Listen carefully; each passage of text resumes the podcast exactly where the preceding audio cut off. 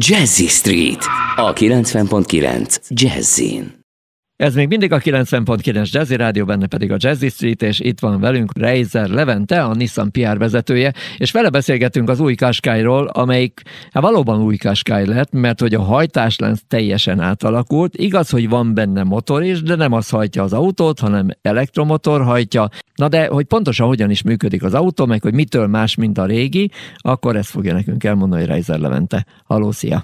Szervusz, én is köszöntöm a hallgatókat. Igen, hát nagyon sok téren megújult az autó, de beszéljünk a motorról. Valóban ez a legnagyobb innováció egyébként. Két fajta motorral érkezik. Az egyik az nem túl innovatív, az egy régebbi motor. 50 ponton megújult az 1.3-as motorunk, amit a Daimlerrel közösen fejlesztettünk, de hagyjuk is ezt, mert a másik sokkal érdekesebb azt úgy hívjuk, hogy e-power, és az egy Leaf motorral érkezik, tehát gyakorlatilag egy elektromos motor hajtja a kerekeket, emögött van egy litium-ion akkumulátor, és mögötte viszont egy áramtermelő egység, egy benzinüzemű generátor. A dolognak az a lényege, hogy ez a generátor mindig az optimum fokán termeli az áramot, és nem pedig az egyes kilengések, amik a, a fordulatszám miatt lennének, azok nincsenek, és emiatt kevesebbet fogyaszt, meg kevesebb széndiokszidot bocsájt ki, Úgyhogy egy nagyon gazdaságos motort kapunk, ami nagyon-nagyon lendületes is, ugyanis lényegében egy elektromotor hajtja, tehát ugyanúgy lehet majd vezetni, mint a Leaf-et, nagyon jól gyorsul, lehet egy pedállal is vezetni a Leafhez hasonlóan, úgyhogy nagyon nagy reményeket fűzünk ehhez, és 2017-ben egyébként Japánban ugyanez a motor egy Nissan Note-ban az év legeladottabb autója lett az egész japán piacon, úgyhogy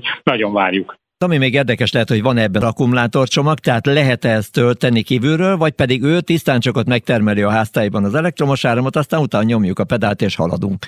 Ezt nem lehet tölteni, igen, ez egy jó kérdés, teljesen jogos. Ez összességében annyit csinál, hogy ezeket a kilengéseket a fordulatszámban azt a fajta energiát, ami ahhoz kellene, azokat tárolja el. Tehát ez gyakorlatilag kisebb, mint két kWh, egy pici lítium akkumulátor, de pont alkalmas már arra, hogy optimalizáljuk a fogyasztást. Hát mindenképpen érdekes autó lesz. Mikorra várható egyébként az érkezés a magyarországi piacra? Hát igen, pont most mutattuk be ugye az autót, ennek apropóján is beszélünk most. Már augusztus végétől, de szeptemberre minden kereskedésnél lesznek autók, és ez a motor, amit említettem, ez igazából ez márciusra érkezik meg. Az 1.3-as, az is egy hibrid motor, az viszont most szeptembertől már itt lesz a showroomokban.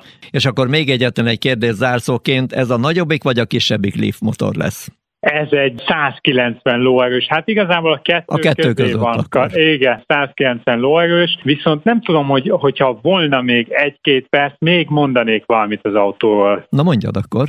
Tehát aki a Qashqai-t vásárolja, az azért lesz elégedett, mert egy csomó olyan technológiát, ami elérhető a prémium autókba, ebbe a szegmensbe elérhetővé tettük, mint például a LED Matrix, vagy egy hatalmas, a szegmensben legnagyobb szélvédőre vetített kijelző, több egyéb más kijelző, mert van masszázsülés az autóban. Olyan intelligens kulcsunk van, amit összepárosítunk a mobiltelefonunkkal, és attól függően, hogy kinek a mobiltelefon telefonja van a közelben, annak alapján jegyzi meg az ülés és a kormány beállításokat, vagy például olyan biztonsági technológiák, amik már alapfelszereltségek, amelyek abszolút izgalmasak, például van egy intelligens vészfék asszisztensünk, ami kettő autóval előre lát már az autópályán, tehát nem azt nézi, hogy az előttünk lévő autó fékeze, hanem azt is nézi, hogy az az előtti autó fékeze, úgyhogy biztonságos lesz az autó, sok prémium technológia elérhető, és ezek miatt egyébként már, még meg se kezdtük az értékesítést, de van tízezer előrendelésünk Európában.